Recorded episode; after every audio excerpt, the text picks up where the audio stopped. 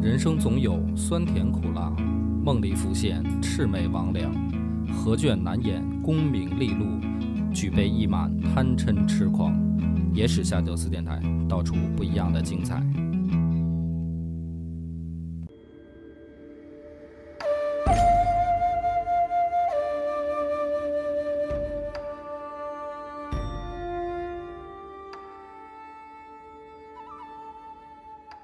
大家好，欢迎收听《野史下酒》，我是主播恶霸波。我是耿直敏，千古谜案了，鸿门宴。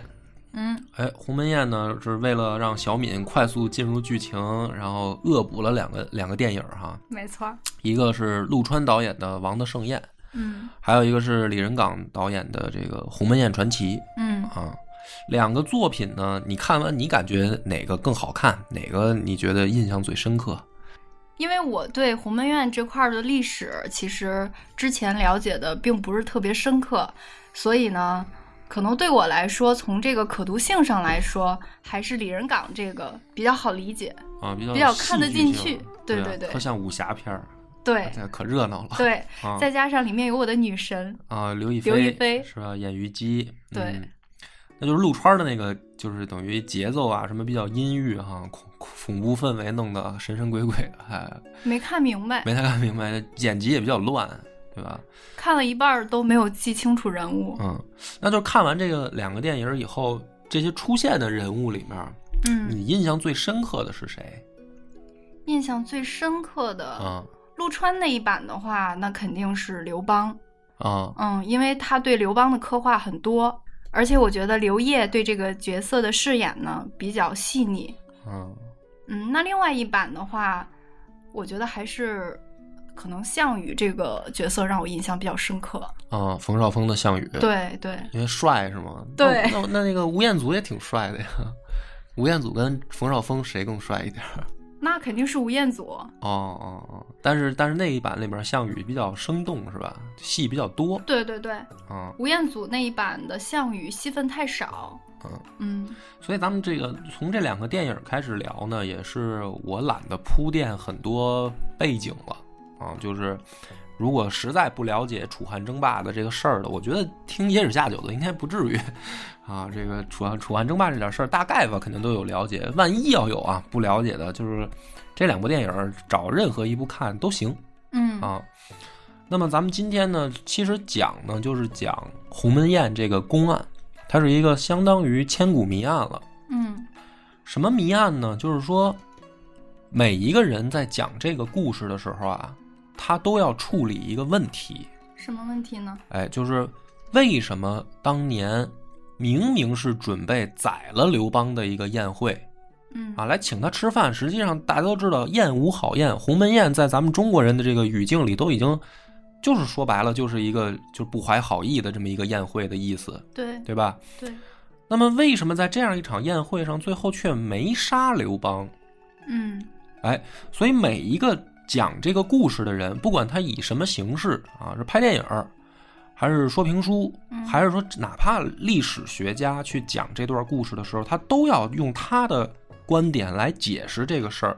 嗯因为你在解释这个事儿的时候呢，你就要影响到你所讲述的这个人物他的性格是什么样儿，对对？吧？就是说，项羽是一个什么样性格的人，对，他才会做出你的这种解释的行为。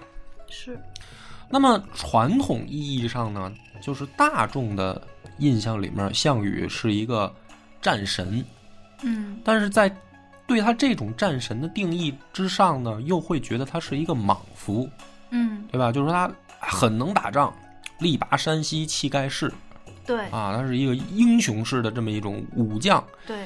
可是呢，这个武将呢又好像少点脑子，是李哦仁港那一版本的电影，就对这个性格刻画的特别明显。对他就是把这一个印特象质给放大去对去对表演嘛，去是讲述。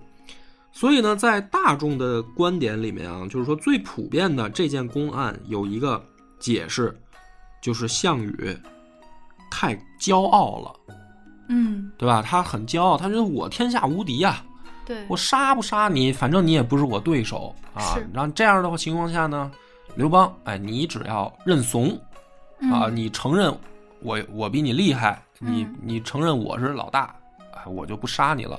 就是说，大部分人去讲这个故事的时候，都是在这么去讲述。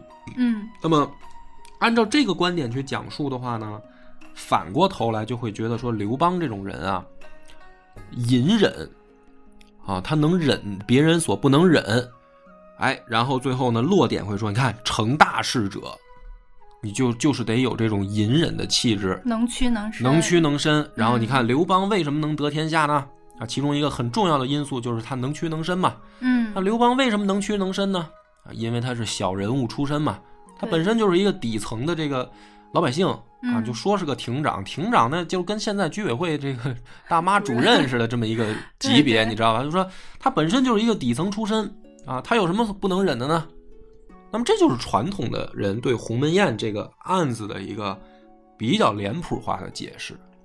但是这个事儿呢，你这么解释的话呢，你就会觉得说，历史啊特别有意思。嗯，因为我小时候第一个听的故事嗯啊，历史故事嗯就是鸿门宴，是我爸给我讲的。嗯那当时我我好像就小学一二年级，我也不太理解什么汉朝是什么多少年前啊，我也不太理解说这个什么楚汉争霸到底意味着什么，不懂。一啊个对历史的启蒙印对象，，就是一个小朋友听故事，听故事呢就听得很。我当时反而听这个故事，我印象最深刻的人物是樊哙，樊哙，哎、就是刘邦那小弟。为什么呢？因为呢，他这个我爸给我讲的时候呢，就是把他讲述成那种特别愣的，说他就闯进营帐，嗯，然后要救他大哥。啊，然后呢，这个大家一看说，哟，哪儿来这么一个大个儿啊？然后他说你是谁啊？我说我是樊哙。然后说那个谁也不许动我大哥啊。然后这个项羽说，哎呦，壮士，快给壮士上上肉。然后说就拿了一大大案板的肉，然后樊哙在那儿咔咔切，切完以后大肘子就啃。这我爸给我讲就，他就放大这些细节，因为他知道我嗯嗯小嘛。对，这然后是比较有趣味的地方。哎，我就听着就好过瘾，就觉得、嗯啊，这个这个樊哙印象特深刻。嗯但是呢，他讲到这儿的时候呢，其实他也就因为给小孩儿讲，他最后也是要有个利益嘛。他就是说，说你看这个鸿门宴好好不好玩儿？然后呢，就说你看我们为什么是汉人嗯啊？你看我们身份证上大部分这个汉族不是不是少数民族朋友，你都得写汉族嘛。对，这汉从哪儿来的呢？对吧？啊，他就是因为刘邦建立了一个汉汉朝，汉朝，嗯而这个汉朝是我们中国人历史上来说公认的，就是出现的第一个强大的王朝啊。因为你再往前，再往前呢是这个秦国，秦国很短暂就消失了，嗯呃，或者说叫秦朝，它统一天下以后，嗯很快就亡了。嗯真正一个汉朝出现啊，说这个大汉年，大汉王朝四百年，嗯这个是很影响中国人性格的一个一段历史，嗯，所以我们大部分人是汉族嘛。一个啊真正意义上的对王朝，统一的王朝。对，那么另一个可能影响至深的就是唐朝嘛，所以就说嗯国外那些叫唐人街嘛，是吧？嗯就是说，你看它都是以这个朝代的名字啊，来命名的。对对，那这么重要的一个朝代，其实你会用这种故事，你去想说，哎呀，那当年要是项羽没有这个这么傲慢，他在宴会上就把刘邦就给宰了，是吧？那嗯我们现在身份证上是不是就没有汉族了呢？就得叫别的了呢？这是很有可能的，历史就被历史就改变。变了。对，对吧？那么这种历史，这种解释，它这里面到底存不存在必然性呢？就是说，鸿门宴的这个结果到底是偶然的，还是必然的？就项羽会不会是当时啊脑子一热啊算了，叫我大哥哈哈哈我好高兴，嗯就把他放了？嗯，还是说这里面其实不对劲？确实需要琢磨。所以每过一段时间，我都会可能再去了解这段历史，嗯，有的时候可能翻翻书，然后嗯，看看这个司马迁儿谦儿谦儿大爷是怎么写这段儿的。有的时候可能有，比如说这种影视作品出来，哎，我就又又看看。嗯有的时候听别的专家学者的讲讲讲座嘛，嗯，我也会再再去琢磨一下这个事儿，你就会发现这案子就有意思了，常琢磨常新。每个人都有不同不哎同的解读，每个人都有对他的解读，而且你再回头看的时候呢，你会发现好多新的小细节。那咱们铺垫到这儿呢，就得讲讲说我心目中的鸿门宴到底是什么样的啊？这个线索呢，就得找到几个人物的身上，嗯就会发现这个里面有文章。第一个线索是谁呢？就是这个项伯，项伯，哎，就是项羽的这个叔叔项伯。嗯他是这个案子里面一个很关键的人物，甚至是一个转折点。他为什么很关键呢？他在鸿门宴之前，他去了刘邦的军营，对吧？他跑去找刘邦，但是他其实不是找刘邦，他是为了找张良。他说：“张良，咱俩原来是好哥们儿，嗯明天啊，我跟你说啊，项羽的这个宴会开始了啊。要是这宴会不管怎么着吧，反正你大哥肯定是活不了了，啊。然后你大哥要不去，不去参会啊，这项羽的大军就杀过来了，对吧？对，所以呢，就是说，张良，你听我的，你赶紧跑。哎，张良呢一听这个话，说：“那这大事儿啊，赶紧就去找刘邦。你你先别玩女人了， 你出来，这个项伯来了，有一个很重要的消息啊，你赶紧见他，把这一五一十这事儿就说了，对吧？所以说，要是没有项伯的这个通风报信儿，可能这个就不一样了。项羽直接就把刘邦干掉了，对，或者说他没有准备的情况下，这个宴会上，而且还有一个很关键点，就是也是一个成语嘛，也不能叫成语吧，就是项庄舞剑，意在沛公，对吧？大家都知道说在宴会上，哎，项庄突然说我给大家舞剑助兴的时候，刘邦是没有武器的，但是项伯出来啊跟，但是项伯出来跟项庄对对抗舞，对啊，对舞，那这个时候是项伯在保护他，对吧？对啊，所以说这两个关键点是说导致这个结果出现的一个很关键的因素，就是如果没有项伯这个人，嗯那可能刘邦就死了，嗯没有人通风报信儿，也没有人在宴会上保护他，那刘邦可能就死了，对吧？那讲到这儿的时候，就第一个人物的这个关键这这个蹊跷就出现了。嗯项伯是项羽的亲人，他为什么要帮着刘邦呢？对呀、是因为刘是因为张良的关系吗？哎，对呀、你说你再跟张良是好哥们儿，对吧？那你不能因为你想帮张良，你就帮刘邦啊，这是项羽的敌人啊，当当时的状态已经是敌对状态了，对吧？大家约好了，谁先进咸阳，谁为关中王。那刘邦的这个举动，很明显是已经要跟项羽作对了。人家在正面战场跟章邯打仗，你刘邦偷偷绕进去了，那你这不就是挑衅吗？你这就是项羽的敌人的做法了呀。对，那项伯你怎么能够帮助项羽的敌人呢？这个人身，这个人他就解释不清楚他为什么这么做。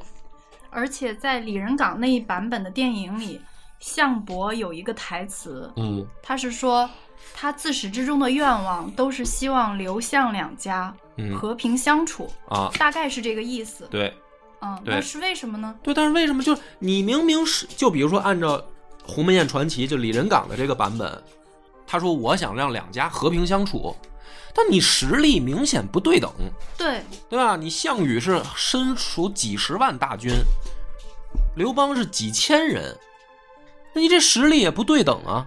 你你你你这个解释你解释不通。对啊，和平相处的对，意义和是什么平相处的前提是大家得是实力相等相当对，啊，我我才能提出这种想法。是的，所以说，项伯这个人他身上就有疑点对，啊，这传统的解释在这块儿解释不通。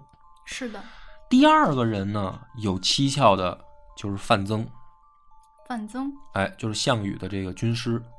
嗯，对，对吧？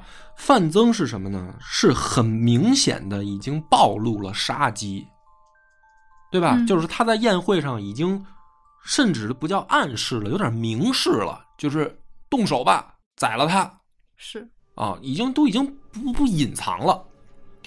那么范增他怎么就做到了说像未卜先知一样，对吧？因为当时大家都会觉得说刘邦就是有野心，你嗯实力也跟我们不是一条线上对，啊。只有这个范增，很重视他，很重视刘邦，特别看得起刘邦，就是说宰了他一定要杀了他。最后没杀的时候呢，不管是书里面记载，还是说后来你看这些影视作品，都是说范增特别可惜，说哎呀，你怎么能不杀他呢？将来你们都会成为他他的阶阶下囚。囚。那这范增这个人身上就有个问题，他怎么像能预知未来一样？是他怎么在那个时间点上就这么看得起刘邦？这个事儿也解释不通。是你就说他聪明啊，他觉得这个人有野心。刘邦有野心这件事儿，正常人当时都能看得出来了，对他不是只有范增一个人能看得出来，对，但范增杀他的意愿却特别强烈。嗯，所以第二个这个关键人物是这个范增，我突然想到了一个点，嗯就是在李仁港那一版电影里面说到范增和张良对话的时候，他说到他们可以夜观天象，嗯，这个就是你看神神鬼鬼的那一套嘛，就有的人就这么解释，就像诸葛亮就就一一见到魏延就说魏延这家伙必必须会造反，对吧？嗯就是说这种神话式的去描写这个嗯聪明人的这种，但是你很明显现实生活中哪有这样的人啊？对，怎么可能有这种说啊眼光掐如此指一独算到，对或者说我看你脑后生反骨，嗯，啊，这现实生活中也没有这样的人嘛。那明显都是这个事后诸葛亮的文学加工也好，还是说这个艺术作品的这个再创造，他给他身上赋予的这种色彩，嗯，对吧？这是第二个人，第三个人还是有有疑点的，但是在这些影视作品也好，还是呃大家去读书的时候容易忽略的一个人，这个人叫曹无伤。曹无伤呢是刘邦手下的一个军司马，嗯，啊，就是说他是刘邦的小弟。真正鸿门宴在历史上记载的是什么呢？是宴会开始以后啊，项羽就说：“你你有野心。”刘邦说：“我没有。嗯，”然后这个时候，项羽呢是说：“有人来给我通风报信了，你的人。”把曹无伤就叫出来了，说：“这是不是你的人？”他说了：“你已经进了这个秦王宫殿了，你已经把自己像当成秦王一样了，这都是你手下告诉我的。你现在跟他对峙，嗯，这这个曹无伤也是一个关键型人物，因为刘邦就跟他对峙，刘邦就说我没有，我我也我没有想当秦王啊，你撒谎。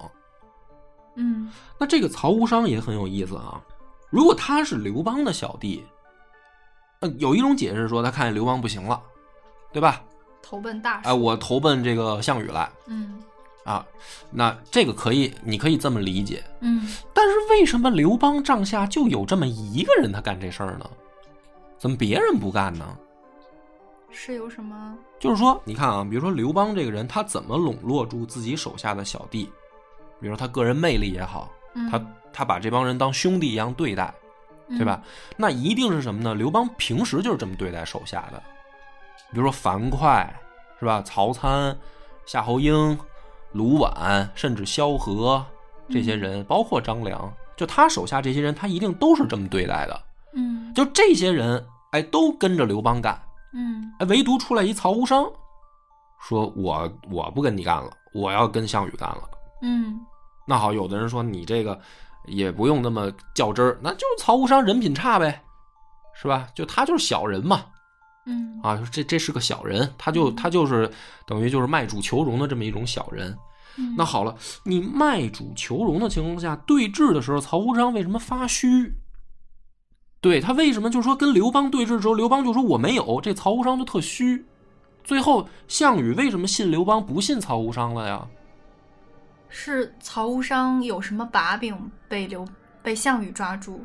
但可是问题就是说，这个书里面也好，还是说这个咱们流传的故事也好，又没说他有把柄，是说他有把柄在刘邦手里，还是说他有把柄在项羽手里？没说。嗯就这个这故事讲到这儿是什么呢？突然抓出来这么一个奸细啊，这叛徒说曹无伤出来了，一亮相跟刘邦一对峙，哎，他就怂了，然后就让就就被处理了。嗯这人就退场了，后面也没他事儿了。就这个人也很奇怪，是个 bug 他。他是干嘛的？这个人他什么作用呢？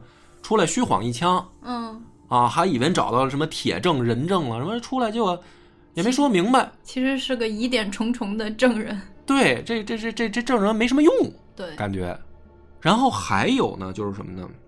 这三个关键型人物我说完了啊，这这个整个鸿门宴上还有疑点，什么疑点呢？当时刘邦赴宴没有武器，嗯实际上在那个时代啊，不是说因为我们对刘邦有敌意，我们要搜身没武器，而是宴会上大家都没武器。那项庄如何舞剑呢？哎，项庄舞剑那就说明什么呢？准备好的武器，因为他要刺杀刘邦嘛，嗯对吧？嗯那本来就是说范增，咱们这儿商量好了，就是要动手，所以项庄有武器不奇怪。嗯，那项伯哪来的武器？对呀，项伯哪来的武器？他这队嗯队伍的时候，他也拿一把剑出来，这个武器哪儿来的？对吧？嗯这个是呃陆川导演的这个电影里面，他有提到这一点嗯啊。还有比如说，这个项羽的帐外有执戟的甲士作为护卫嘛，嗯而刘邦赴宴呢，他没带很多人马，也不让进去，就对就刘邦只是跟张良两个少数的这人进去了嗯，连樊哙都是在外边等着的，嗯对吧？好了，里面项庄舞剑要出事儿了，嗯樊哙是怎么冲破重重的甲士冲进去的？他没武器，他怎么冲进去的呢？嗯啊，这个陆川在电影里面也给了一个这个提示，或者说给了他一种解释，嗯对吧？但是史书里面其实没没有这种解释，这是陆川自己的想象。陆川想象是什么呢？说项羽不想杀刘邦，嗯，然后呢就让韩信暗中保护刘邦来的，这是陆川的解释。就是起码电影我看我是这么理解的嘛。嗯那为什么你要这么做呢？就是你项羽为什么要保护刘邦呢？为什么要不杀他，还要找韩信保护他呢？你也没解释清楚，是因为傲慢吗？还是什么惺惺相惜？还是什么原因？就是你怎么解释这件事儿？惺惺相惜应该也是和一个跟自己实力相当的人嗯惺惺相惜。对啊，但在在但是传统意义上来讲，你说大家对项羽的形象都是一个傲慢、天下无敌的这样一种状态，他会跟刘邦惺惺相惜吗？刘邦又不会打仗，就史书上刘邦就没上过战场。对，刘邦不应不应该是项羽欣赏的那个类型，对而且两个人确实实力和个人魅力上，包括出身啊，都相差十分大。对啊，所以就是说《王的盛宴》里面他提出了这个疑惑，提出了这些疑点，嗯，可是他的解释呢，不是很让人信服，是的，对吧？就项羽，你怎么想的，你就要保护刘邦不杀他。嗯那这些重重的疑点，我我们把它捋完了以后呢，我就要讲我的版本了，哎，就野史下酒的版本啊。大家要是觉得没道理的，就听一乐，可以期待已久可以留留言反驳我啊。这里边呢，咱们得先说啊人物关系，嗯嗯，因为这些事儿呢，你不能按照后来胜利者去告诉后世的这个结果去想象。刘邦最后赢了天下，很多故事是打刘邦赢了以后流传的版本。那刘邦就自己给自己脸上贴金喽，嗯，是？吧？那我是胜利者呀。对，项羽就变成了一个傻帽形象，嗯，刘邦就变成了一个忍辱负重的这个形象。成王败寇。对，那这种东西就不可信，是，你不能按照这去想象。那我们先想象一种什么呢？这两个人都是当世英雄，就是嗯项羽也不傻，刘邦也不傻，对，这是两个智力正常的人，这而且这两个人都有很强的个人魅力，啊，也也有很强的这个就是说笼络人心的手段和算计对方的能力。嗯这样的话，在这种乱世当中，他们才能脱颖而出。你不可能想象一个大傻子就因为劲儿大，就变成了大将军啊，就天下无敌，不可能啊，不可能。都是综合实力非常强的对乱世英雄。你要把他们两个先首先画成一个都是很强的人的这样一种形象嗯啊。好了，那么这两个强者他们是什么关系？历史上我们来找真实的这个证据是什么呢？他们都是楚国的将军。嗯项羽是大将军，刘邦也是将军，那就是什么意思呢？从人物关系上来讲，这两个人算同事，嗯对吧？嗯这个同事是什么呢？就是说他们都听的是楚王的号令，它上面有嗯老板，对，哎，那就相当于一个是可能大区经理，一个是部门经理，那就是就这么一个关系，嗯对吧？那好了，那这个楚王又是怎么来的呢？是项家立起来的楚王，傀儡皇帝，对，就是透视咱们咱们去解读，就是说他是项家立起来的傀儡，嗯那是这样吗？大家去想这个问题，他是这样吗？这里面就有一个关键人物啊，项家起兵有两个因素，嗯第一个是什么呢？他们是项燕的后代，嗯项燕是楚国最后的大将嗯啊，就是在秦国灭楚之前，去跟秦国作战的最后一位楚国大将。嗯而且他死前呢，他发出了这个诅咒一般的感叹，说：“楚随三户，亡秦必楚。”就是说我楚国就算被你们杀的只剩三户人了，将来打败秦国的一定是我们楚国人，就代表着说项燕的这种恨啊，就是说我就不服你秦国人。嗯所以项家起兵的第一个关键点，是因为他们是项燕的后代，嗯啊，就是项羽是项燕的孙子。嗯，它是这么一个关系。那所以楚国人呢喜欢他家了，啊，就这是我们当年的那个大将军的后代，嗯根儿正苗红，哎，根儿的苗红，当年他他爷爷就是打秦打秦国人的嗯啊，这现在他孙子又又成大将军了，我们喜欢他，嗯对吧？第二个是什么呢？第二个是项梁，就是项羽跟项梁是这个叔侄关叔侄关系系。那真正刚开始起兵的时候，是他叔叔项梁带兵，嗯项梁打出的旗号是什么呢？嗯项梁一开始起兵的旗号是我要帮陈胜报仇。嗯陈胜是最早喊出“王侯将相宁有种乎”的那个人，他要推翻暴秦。嗯陈胜就是楚国人，嗯对吧？嗯然后陈胜打出的旗号又是什么呢？他说我要帮楚国复国。嗯你看这个人物关系，咱们就捋清楚了。最早要推翻秦的是陈胜，嗯，他说我要帮楚国复国，嗯我是大新的大楚王，恨不得那意思。嗯然后呢是项梁起兵，项梁起兵的时候说我帮陈胜报仇，拐了个弯儿，拐了个弯儿，对吧？嗯这个时候呢就跑出来一个聪明人，这个人就是范增。范增啊嗯，才范懂增就告诉他说：“你有毛病吧？说你要帮楚国报仇复国，你也不用打陈胜的旗号啊，你找对一个楚王的后人啊。”对，对啊，说陈胜又是什么人？陈胜是楚国一普通老百 姓，还是王楚的，对，对吧？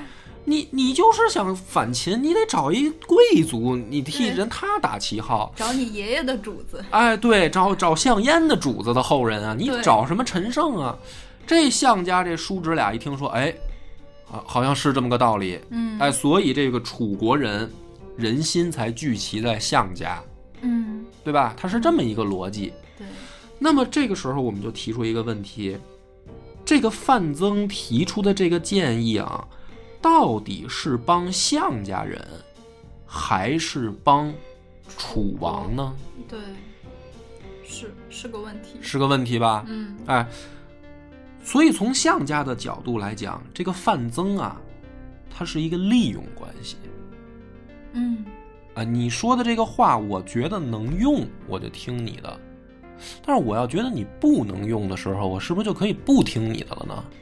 嗯它是这样一种关系，而不是像大家很多去解读的说，项羽管范增叫亚父，就是说，哎，这是我干爹，嗯，恨不得我从小是他看着长大的，扯淡。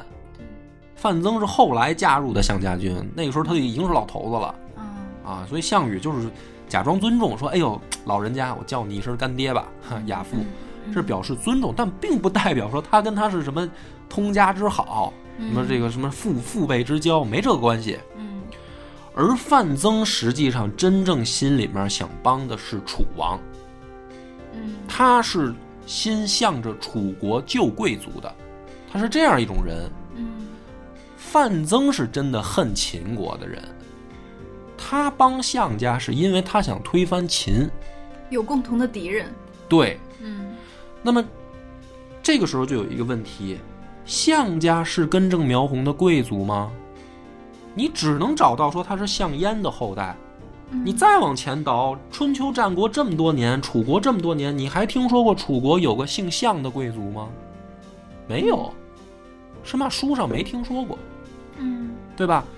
所以这个里面就有一个问题：项家在楚国没灭的时候是大贵族吗？不知道。嗯那范增会帮他吗？这就打个问号了。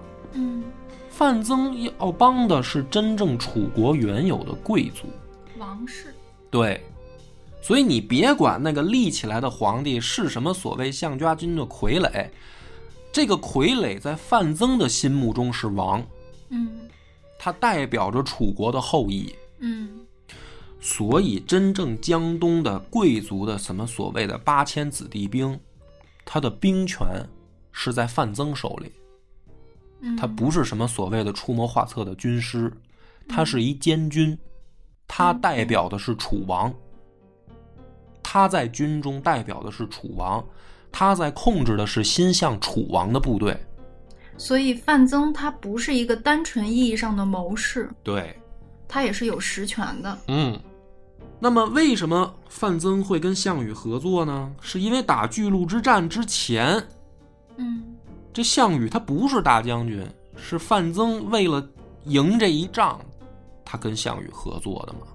嗯，他把军权交到项羽手里面，嗯打赢了巨鹿之战。嗯但打赢了巨鹿之战以后，就发现了一个问题：项羽手下的部队多了，变成几十万人了，不是那八千子弟兵了。怎么多的呢？他打赢了章邯啊，把别人的部队哦收编了呀，收编了嗯还有其他的这个各路诸侯的人跟着项羽干啊。嗯那这个时候，我们有没有一个一个可能啊？也不是可能，项家明显就要篡位，他明显是不满足于自己当家大将军这样一个身份的，嗯他想当王。是那么，如果范增是心向楚王的话，他会不会认为项羽在僭越？肯定会啊。哎，一定会。但是这个时候怎么办？怎么办？如果是大家是范增，他你你如果是范增，你一步一步挖空心思的，终于把楚国的贵族又给扶起来了。嗯这个时候，跟你之前合作的这个能力很强的将军，他要是造反的话，怎么办？我就是一个糟老头子，我我给人出主意还行，我打又打不过他，我兵又没他多，嗯，只能扶持楚王，对他扶持楚王的时候，他怎么办呢？就要挑拨离间，挑拨离间。楚国的部队里面有没有人能制衡项羽呢？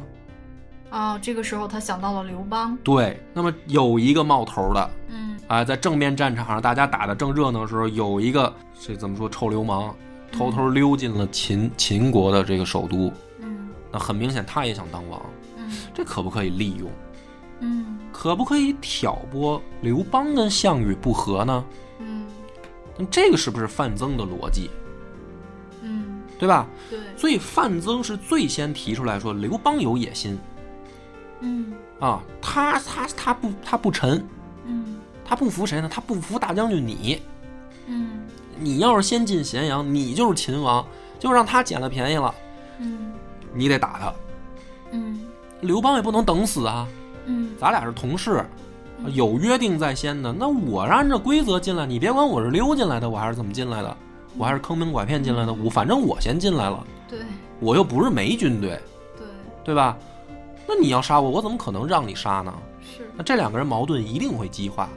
好了，再看看刘邦手下的这个参军，呃，司马不是参军，这司马曹无伤。嗯曹无伤这个司马，他的这个角色也是派到部队里边来的监军啊。嗯那从职务上来讲，他会不会跟范增是一条线儿上的呢？嗯就是这个曹无伤既不是刘邦的人，也不是项羽的人，嗯就像楚王要给项羽身边安排一个范增一样，他也得给刘邦身边安排一个曹无伤啊。嗯那如果范增有这个计划，他可不可以让曹无伤出来说这个事儿？有可能有可能吧？嗯哎，你看刘邦身边跟的这监军，可说实话了，嗯项羽，你看他是不是有野心？你杀了他吧。嗯那么这个时候，我们就要推断，接着往下，如果故事发展到这一步的时候，项羽跟刘邦怎么办？对吧？项羽跟刘邦怎么办？项羽呢，就有两个选择。第一个，我就干掉刘邦，我将计就计。哎，反正他将来可能也要跟我作对，我将计就地，我就把他干掉。嗯但是我干掉他的时候呢，人家虽然部队比你少，但是人家也有部队啊，而且人家是在到了咸阳以后跟老百姓约法三章。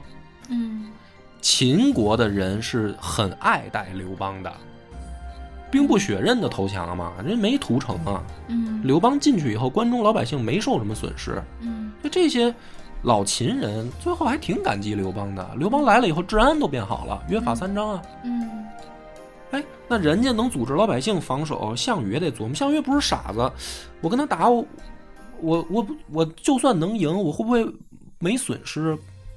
不一定吧。还得考虑舆论压力。对呀、啊，我把他给揍了，我再进了关中，嗯，老百姓不服老百姓服不服我？而且你别忘了，我正面战场我打败章邯以后，我刚坑杀了他几十万人，嗯都是秦人。嗯这时候我再把刘邦给给给干掉，嗯我就是当了关中王，这关中老百姓服不服我呀？嗯那项羽一定会这么考虑。对，于是怎么办呢？有没有这样一种可能？这项伯就是项羽派过去的。头天晚上，叔叔，你去给我探探刘邦的口风，他到底怎么想的？哎，这是事后记载，说是，哎，项伯来了，找的是张良。嗯当天晚上到底谁派去的？项伯说什么了？嗯项羽死了，没人说呀，项伯不敢说呀。最后刘邦当皇帝了，项伯能说实话吗？嗯那有没有可能就是项羽让项伯去的？想给你刘去跟他谈，留个活口。不是留个活口。明天，在鸿门宴当众的情况下臣服于我，嗯咱俩就合作。嗯等我当了秦王，或者说等我这个掌握住大局以后，我亏待不了你，嗯我也给你封王，嗯有没有这种可能？有可能，那肯定对啊。嗯所以项伯那天晚上去，他当然是向着项家人了，他怎么可能向着刘邦呢？嗯那刘邦在这种情况下，他也不傻。我要真打起来，我打得过项羽吗？那肯定打不过，我肯定打不过。对我可能是能让他有点损失，但是我也肯定打不过他呀。嗯他要真硬来，我也不是对手。嗯哎，我反正啊，就是想当王。我是当个秦王啊，我也是当。那项羽现在许诺我了，要他分封的话，他把秦推翻了以后，他分封，他还是给我留个王位。嗯那我干嘛要跟他作对呢？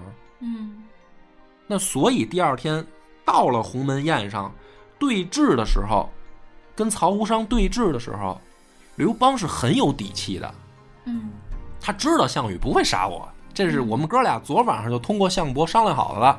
今天我得当着天下诸侯的面儿，我向项羽宣布效忠，嗯，然后项羽宽宏大量放我一马，然后咱们哥俩一块儿重新商量这地盘儿怎么划分。俩人签了保密协议，哎，就通过项伯的这个晚上的这个沟通，这这俩人就把这事儿没准就商量好了。嗯，商量好了以后，所以呢，范增就傻了，他就没想到说这哥俩怎么还能自己私下捏过哈？不是已经让我挑拨离间了吗？嗯结果就在宴会上是左暗示也不动手，右暗示也不动手，嗯项伯也不动手，是项庄也不动手，嗯这范增就急了，嗯对吧？嗯丑行败露，嗯那挑拨离间的这个计划没成功，人家给你看穿了，人家还配合你演了一场大戏给天下诸侯看，嗯所以范增气急败坏地说：“你们将来都不得好死。”这才是可能鸿门宴的真相，嗯这才什么樊哙才能冲进来，又在这儿表演吃肉，啊，对吧？啊，这个然后刘邦说：“我上厕所我就跑了。你要真是想宰你的话，你上什么厕所啊你？你还对我还在乎你尿不尿尿吗？嗯对吧？ 对，你你想弄死你还不容易，你还跑得了？嗯所以这就是演的一出大戏，嗯给天下诸侯看。项羽的目的是什么呢？我要刘邦臣服我，我是大哥就行了。将来我要干楚王的时候，你也得跟我干。嗯你别看咱俩现在是同事，嗯，反正咱也都知道这楚王我们家立起来的，嗯将来啊我还得给他踹下去。嗯你跟不跟我干？那刘邦当然没意见了，我又不爱楚王，对对吧？我我他妈我一亭长，我跟谁干不是干啊？秦国来的时候，我也给秦国当亭长，谁给我肉吃我就跟那可不是谁吗？谁给我好处多，我跟着谁干。对，最后果不其然是什么呢？刘邦封的是汉中王，嗯，对吧？对，那他最后是汉王嘛？汉是这么来的，因为他的封地是汉中，哦，所以他是嗯汉王汉王。那这个时候的刘邦，其实心里很清楚，该怎么做，不该怎么做。他没有说，哎，我要跟项羽那儿，哎，我这个怎么要跟他啊咬咬牙呀，我要跟他对着干啊？他没有，他压根儿就不是那人。嗯项羽也知道刘邦是什么人，对吧？嗯所以这就是说，你要说灭秦这件事儿，刘邦有个屁功绩。嗯正面战场上大仗，他是没没捞着他打，截胡的他一截胡了，嗯对吧？这封王也不该封他，嗯白捡个大便宜，对呀、他就是白捡一大便宜。你其他那些诸侯，人家是什么？要么是原有东方六国的贵族，嗯要么是在反秦的时候出大力的，嗯上上战场真的打打架去的。嗯然后项羽得了天下，咱们分分封的时候，哎，哥们儿，你干了什么？给你这个位置。哎，你是原有什么贵族什么？你应该有什么位置？嗯还有好多是陈胜原来的部将、嗯啊，是这些人都应都是有有该有的王位得封。嗯刘邦，你他妈干什么了？你得一汉中王，还然后还嫌自己地儿偏吗？嗯就捡一大便宜了。巴蜀整个就四川地区加汉中都是刘邦的，嗯在就算在这种情况下，也没对刘邦放松警惕。